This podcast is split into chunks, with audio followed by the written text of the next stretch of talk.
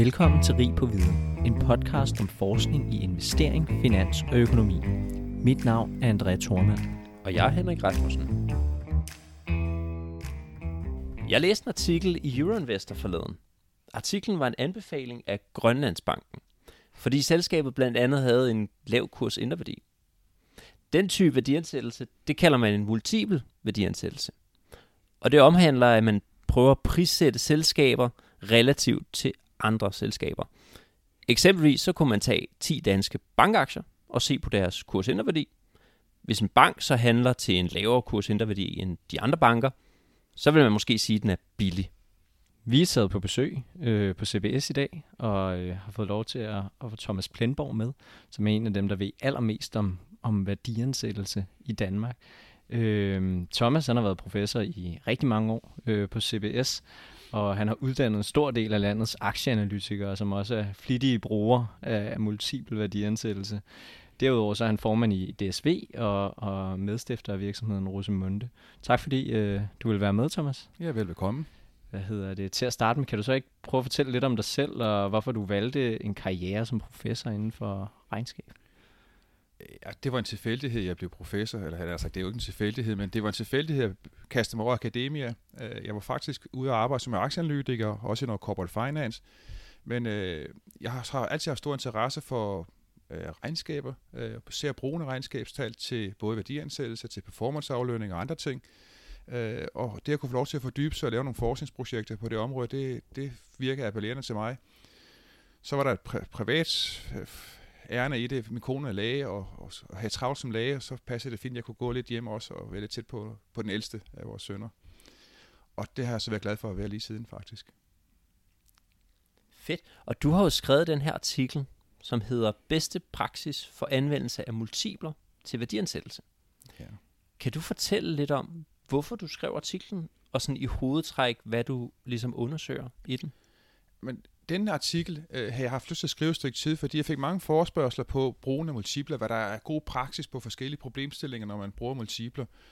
Og der er i spredt fægtning nogle, nogle bidrag i litteraturen, altså i forskningslitteraturen, øh, og den har vi simpelthen forsøgt at koge sammen i den artikel, øh, og derfor kalder vi den best practice, for vi ved i dag, det kan være, at vi bliver klogere om et år eller to, men den viden, vi havde på det tidspunkt, hvor vi skrev artiklen, der har vi forsøgt at kan man sige, at kategorisere øh, den viden, der er inden for de problemområder, der er, når man bruger en multiple.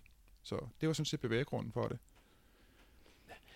Vi blev ret imponeret, da vi læste artiklen, fordi der faktisk er så mange resultater i den. Altså, der er virkelig mange findings. Nu snakkede vi med uh, Ken Beckmann den anden dag, som sagde, at man maks måtte have én finding i et akademisk papir. og du har jo så faktisk fundet otte, mener jeg det er. Ja. Øhm, og i dag så prøver vi jo ligesom at, at komme godt rundt, men når måske ikke lige dem alle sammen. Men først og fremmest, så når man skal lave en multiple værdiansættelse, så skal man jo vælge de virksomheder, som man gerne vil sammenligne for eksempel Grønlandsbanken med. Øhm, og du nævner i artiklen, at man blandt andet skal vælge virksomheder, som har nogle af de samme fundamentaler, som den virksomhed, man gerne vil værdiansætte. Hvilke fundamentaler er bedst at, at sammenligne på? Altså, hvis man, hvis man øh, jeg skal måske starte, når man siger ordet fundamentaler, hvis folk også kan forstå, hvad vi mener med det, så er det for eksempel fundamentalt kan være, hvor meget man tjener, øh, hvor meget risici man tager, påtager sig, eller meget, hvor hurtigt man vokser en virksomhed. Øh, hvis man udleder en multiple baseret på nogle teoretiske modeller som dividendermodellen eller cashflow-modellen, så vil man se, at der opstår tre fundamentale ud af sådan en udledning. Det er profitabilitet, det er vækst og det er risiko. Og de tre er vigtige at have med, når man prøver at sammenligne nogle virksomheder. Det vil sige, når man skal prøve at sammenligne Grønlandsbanken med andre, og de skal koste samme per bogført egenkapitalskrone eller per indtjeningskrone, så er det vigtigt, at de har nogenlunde de samme fundamentaler, altså samme indtjening i fremtiden, samme vækst og samme risici. Og hvis vi lige kan tage et eksempel på profitabilitet og vækst og, og risikovækst, tænker jeg blandt andet kunne være omsætningsvækst. Og, og ja. det, jamen, altså, det, i et af de studier, vi refererer til, den artikel, vi har, vi har skrevet, der har man øh, fundet, at for eksempel, øh, nu taler vi dansk, men return on equity eller egenkapitalens forretning er et godt, en god proxy for, for, øh, for profitabilitet. Vækst i toplinjen kunne være et fint mål for væksten, øh, Og så kan man bruge forskellige mål for risici. Vi har for eksempel størrelse som et risikomål, og vi har også, øh, hvor meget gæld man har i forhold, eller hvor meget indtjening man har i forhold til gælden. Øh, øh det er sådan forskellige risikomål, man kan bruge.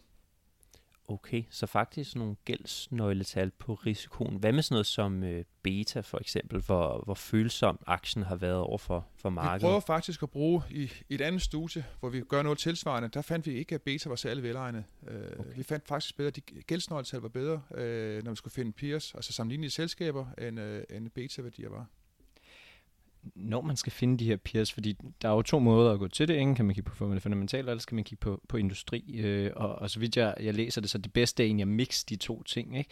Altså, det, det jeg lidt tænker, det er, når man mixer dem, taber man så ikke peers? Altså fordi du kommer ind i den dybe kerne, og så har du vel ikke så meget at sammenligne med til. Nej, altså det, den måde man, øh, den, også når man siger industri, så er det samme som branche. Altså hvis man, så, så typisk vil man finde nogle, nogle sammenlignelige selskaber inden for samme branche. Det har været den gængse metode at gøre det på.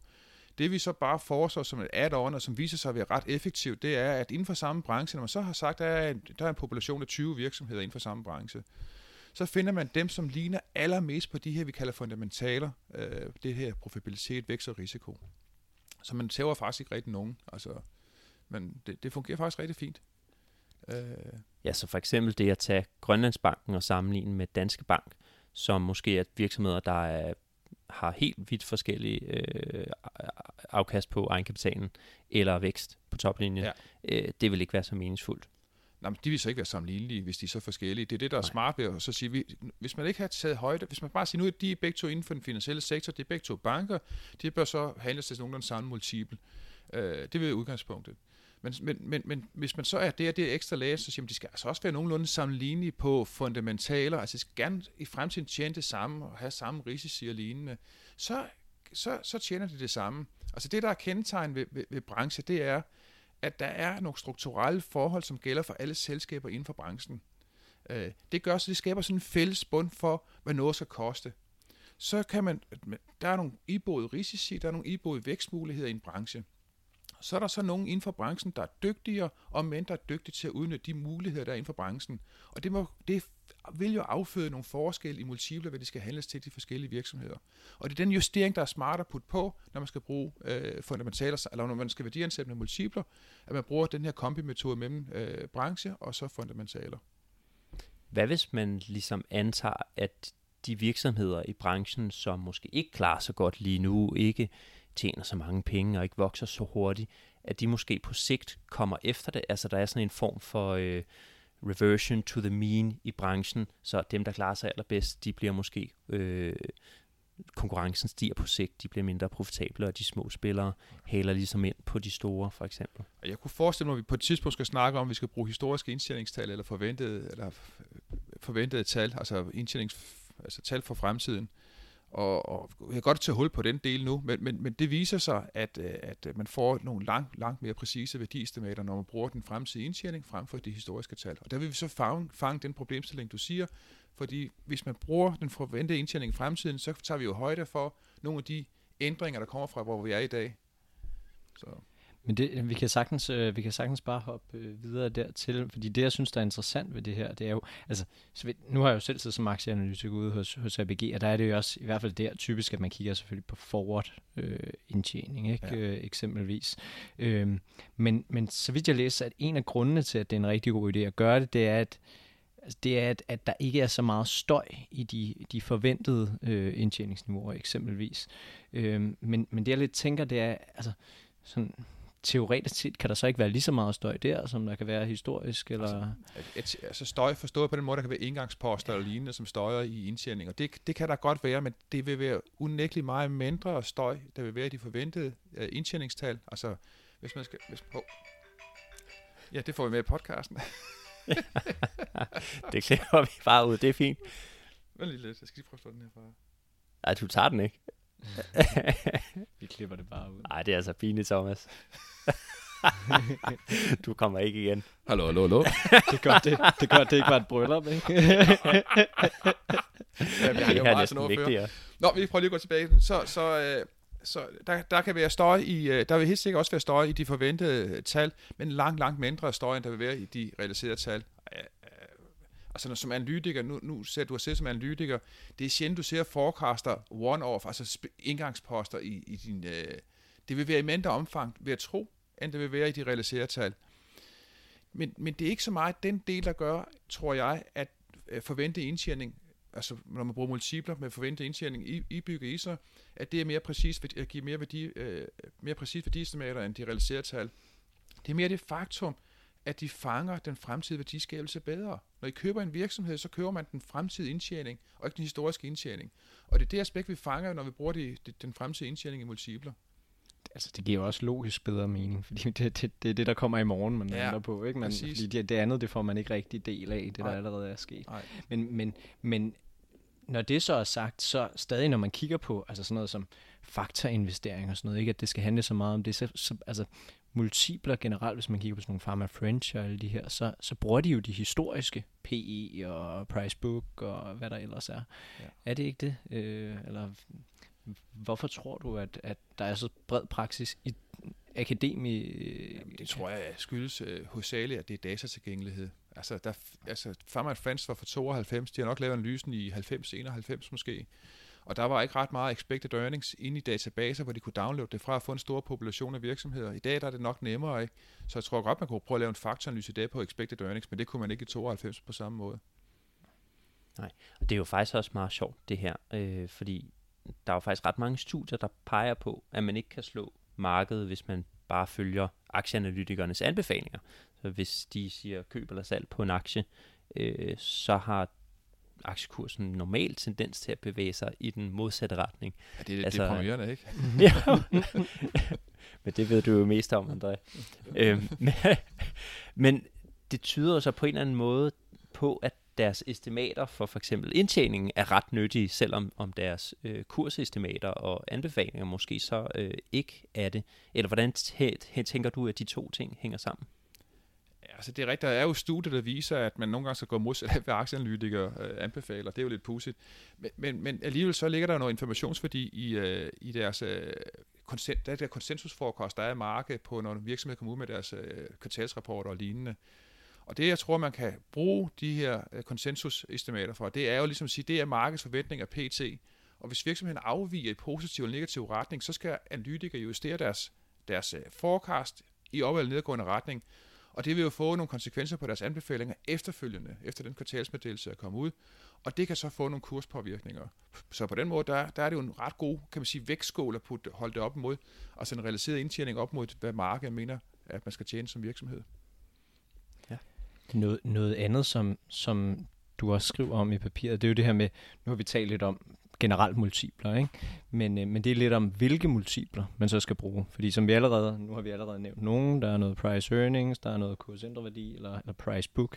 Øh, men og noget af det, du skriver lidt om, det er det her med, om man skal bruge cashflow øh, eller, eller accrual, altså sådan tal fra balance eller, eller resultatopgørelse ja. øh, multipler. Ikke? Øh, hvad, hvad, altså, så vidt jeg læser, så kommer du egentlig frem til, at det er bedst at bruge de her tal for resultatopgørelse af balance. Hvad, hvad tror du, intuitionen er af, altså, bag det? For, altså, der, der er jo intuition, og så er der forskning. Forskning viser entydigt, at de regnskabsbaserede, altså accrual på engelsk, regnskabsbaserede tal i de her multiple giver mere præcise værdiestimater, end cashflow gør. Øh, så kommer så over i intuitionen i det, så er det, øh, at cashflow faktisk som et periodisk performance-mål, altså kvartalsvis eller årsvis øh, resultatmål, ikke fanger værdiskabelsen særlig godt. Øh, hvis man for eksempel køber en virksomhed, så har man negativ øh, cashflow. Men det kan være en super god investering, og så bør aktiekursen jo stige. Men cashflow er negativ som performance-mål. Det man gør med regnskabet, det er, at man går ind og aktiverer den her investering og afskriver den over en overrække, så man så at sige matcher indtægter og omkostninger bedre. Så intuitionen bag simpelthen det er, at regnskabet har nogle metodikker, som gør, at man bedre fanger værdiskabelsen, end cashflow gør. Jeg vil godt sige med det samme, også når det er en podcast, at cashflow er vigtigt. Det er bare ikke så nyttigt her, når man skal måle øh, værdiskabelsen og bruge det i en multiple sammenhæng. Så cash er ikke king? Ikke i den her sammenhæng. Vi kan, vi kan dokumentere det med forskningsartikler, og vi kan også dokumentere det ud for, ja, ikke dokumentere, vi kan i hvert fald vise det ud for intuitionen, at det regnskab er bedre. Ja. Jeg undrer mig faktisk lidt, da jeg læste det resultat med, at det var bedre at bruge tal for resultatopgørelsen end de cashflow-baserede nøgletal. Fordi jeg mener, jeg har læst ret mange sådan papirer og artikler på, at, at for eksempel øh, value-investering, hvis man har kigget på øh, price cash flow, i stedet for bare price earning, som alle jo bruger, og så er masser simpelt, så klarer man sig bedre. Øh, og så har value ikke klaret sig lige så skidt de sidste fem år. Så, så jeg gik faktisk ind og kiggede på det her. Øh, der har Kenneth French jo en utrolig god hjemmeside med data, hvor man faktisk kan hente både på, hvordan price cash flow øh, har klaret sig, og price earnings, hvis man har investeret i alle de aktier, der er billigst på de to multipler. Øhm, og det benchmarkede jeg så op mod hinanden, de to. Og, og det viser sig jo rent faktisk, at du selvfølgelig har ret. Så price earnings klarer sig faktisk væsentligt bedre end price cash flows, når man øh, investerer efter det. Men, men der er også, hvis I prøver at kigge på øh, autokorrelation, altså korrelere cashflow for den samme virksomhed over tid, så vil I se, at der er rigtig meget lille korrelation over tid med cashflow, altså for, for virksomheden. Det vil sige, der er meget stor varians i den, den cashflow, som virksomheden producerer. Øh, så et år kan det være meget positivt, et andet år kan det være meget negativt. Regnskabet er meget mere stabilt, der er meget mindre variation i, i indtjeningen, der, altså det regnskabsmæssige indtjening, der er i cashflow. Og det er altså en god indbygget mekanisme, når man skal værdiansætte. Man får noget, der er mere øh, prognostiserbart, mere sikker i fremtiden, hvad der kommer til at ske end, end cashflow. Det er sjovt, ikke? Fordi man, vi tænker jo, vi har jo også talt om nu, vi kan godt afsløre, at Thomas har undervist både mig og Henrik, ikke? Altså, vi har også talt om det i undervisningen. Altså, Ja, fordi jeg tænker jo, altså cash fanger det hele, ikke? Altså, øhm, der er ikke noget, du kan skjule med noget opbygning af receivables eller noget som helst. Det hele, det kommer ligesom med. Øh, så sådan, jeg tænker jo bare, logisk burde det være jo, det, det rigtige. burde det jo også være, men hvis man tænker over det, så er det bare, der er, der er nogle ting i cashflow, som gør, at de ikke rigtig får periodiseret cashflow til den periode, hvor det faktisk måske burde være, altså ud fra en værdiskabelsesbetragtning.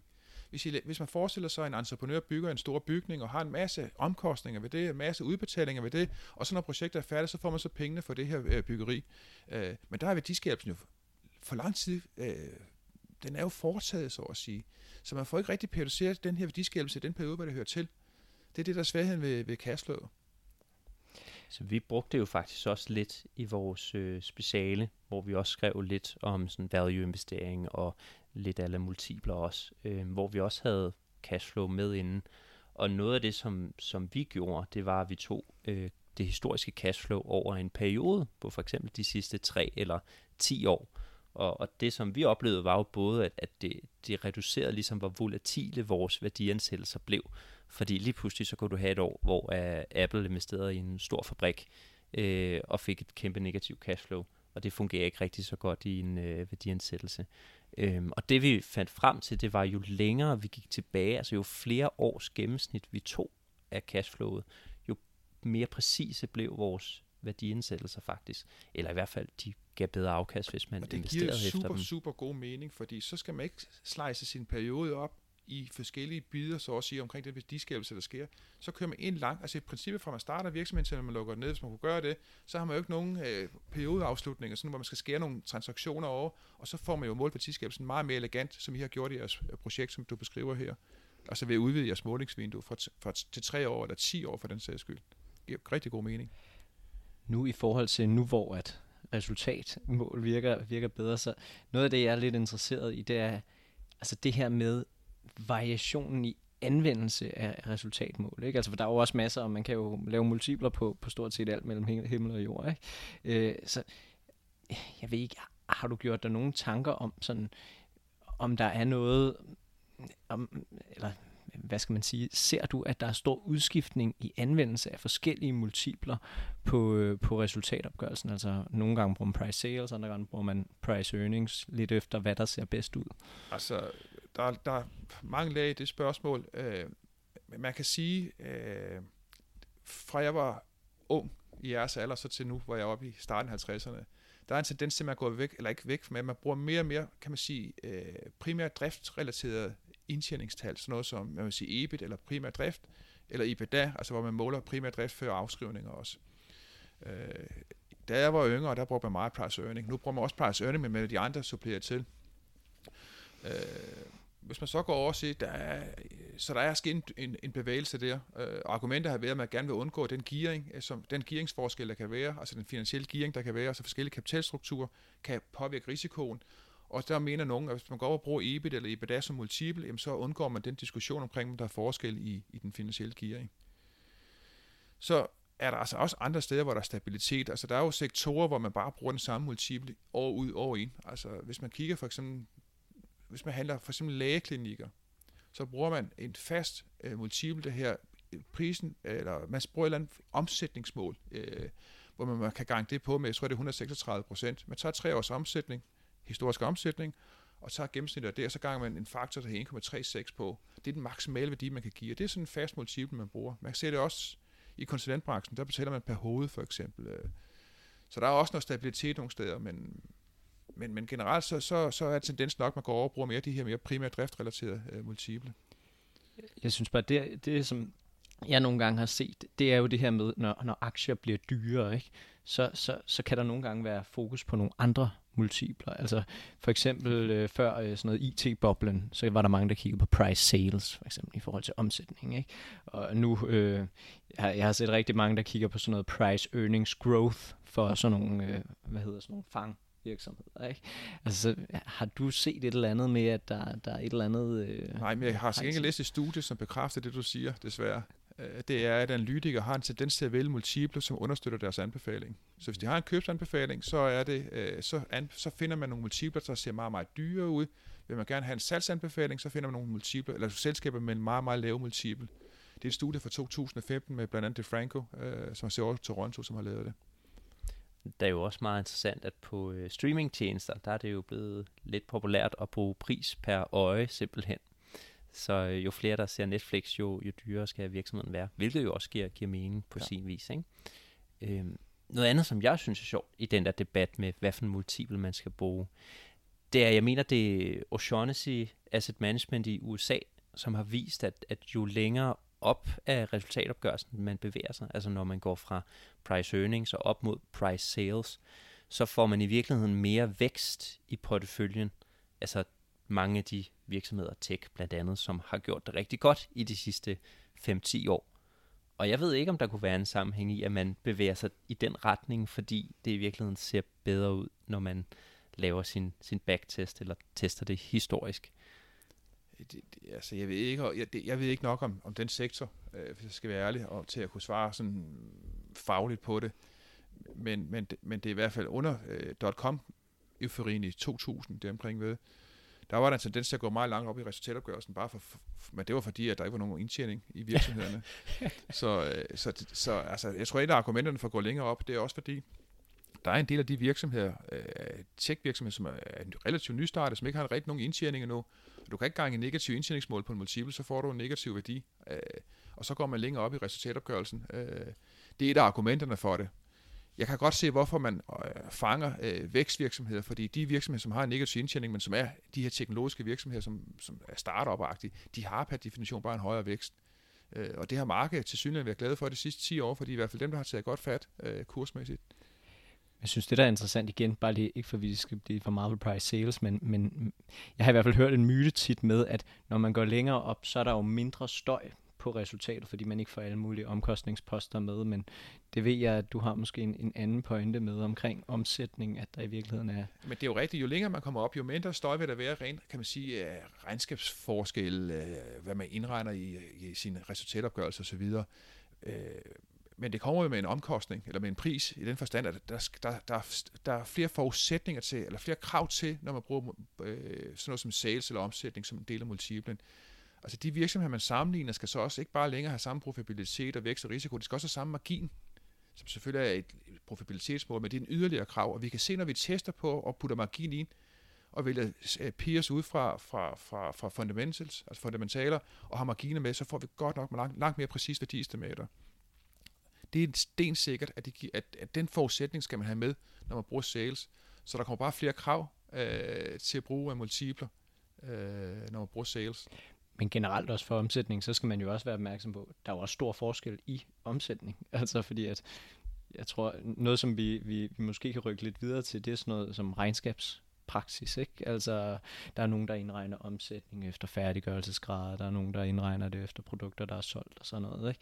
Så altså, kan du måske sige lidt om, hvor vigtigt er det her med regnskabsmæssige forskelle generelt, øh, når man sammenligner altså, virksomheder? Hver gang man skal øh, hver gang man skal forholde sig til et spørgsmål, så er det altid en cost-benefit-analyse. Altså det vil sige, øh, får man en større nytte end den omkostning, der er forbundet med det. Fordi man kan aldrig korrigere perfekt for at få altså ens datagrundlag på tværs af virksomheder.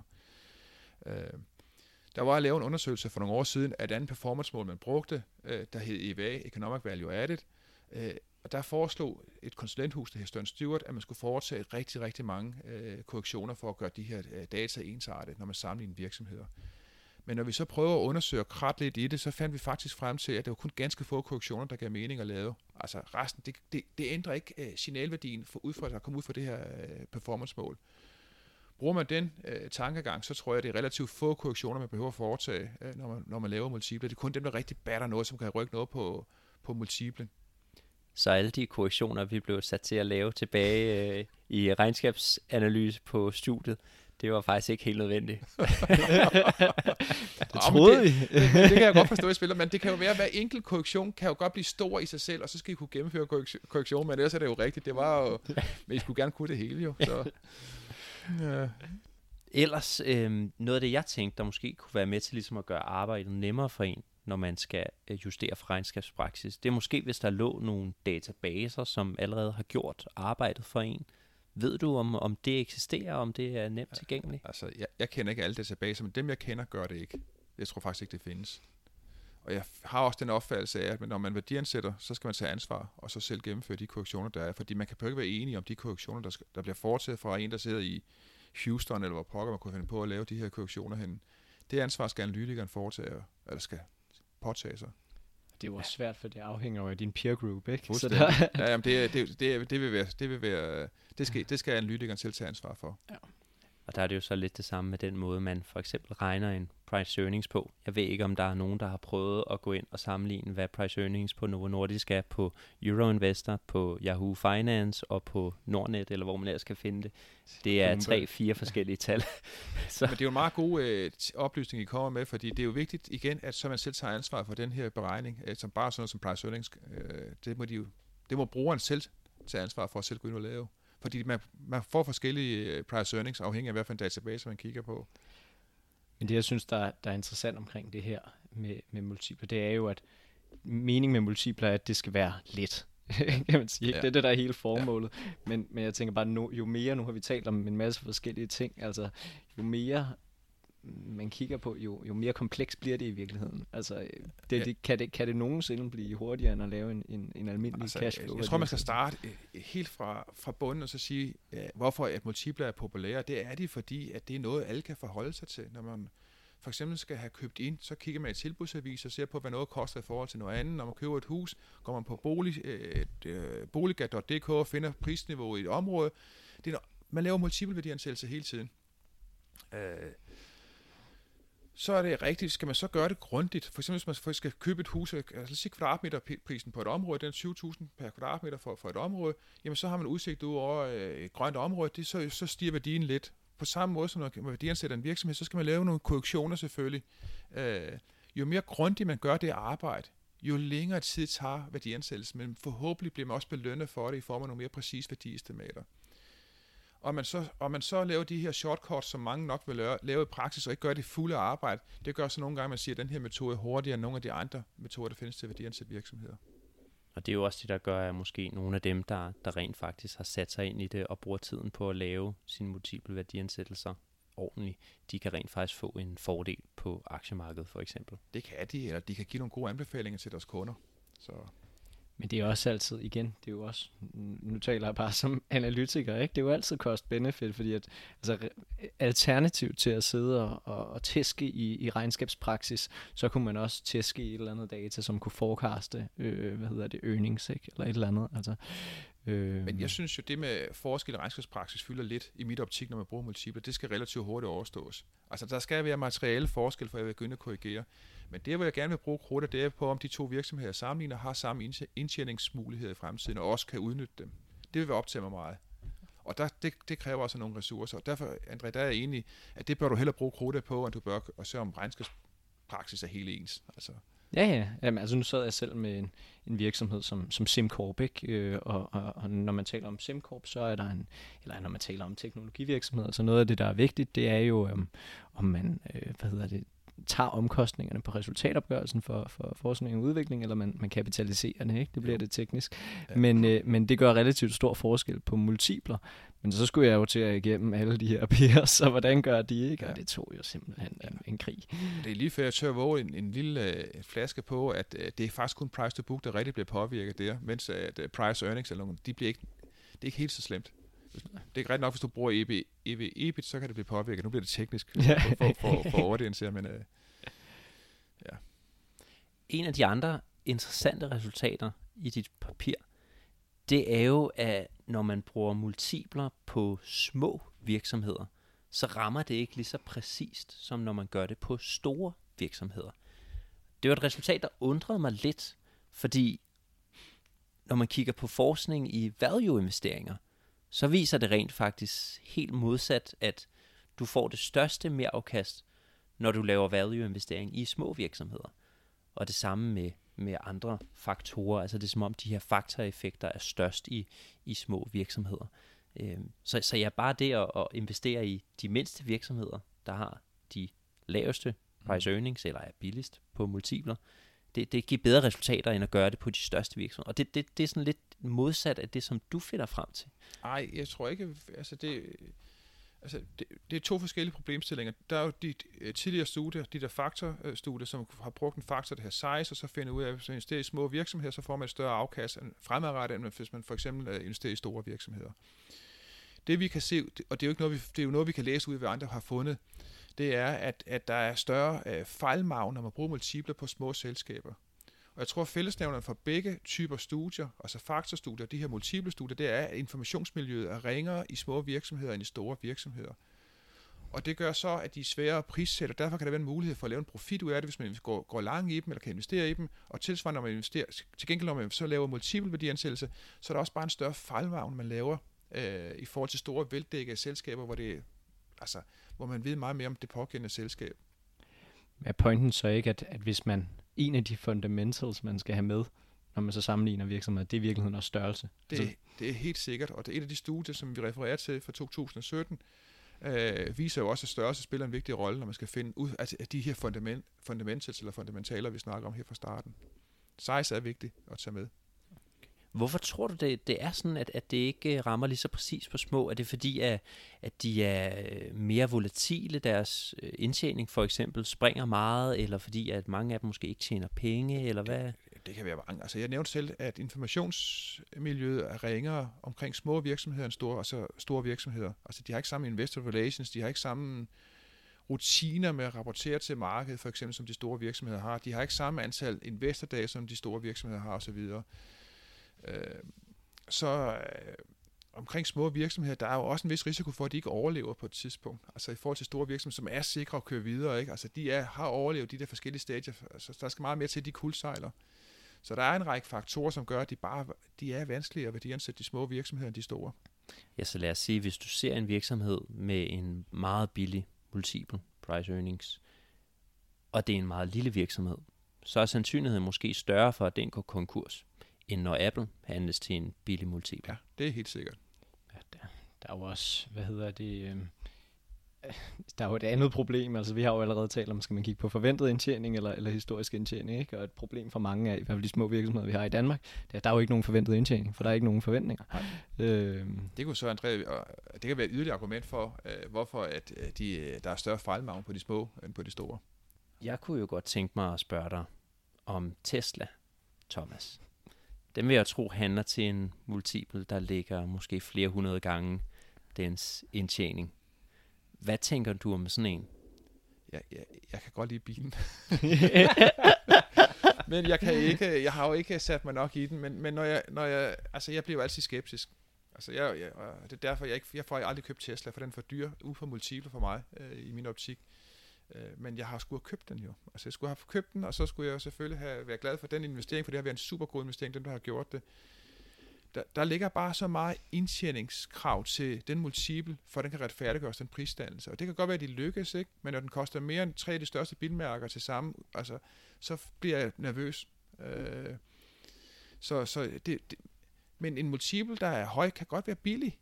Altså hvis indtjeningen hos Tesla eksploderer, så kan det godt være, at det er en super god forretning.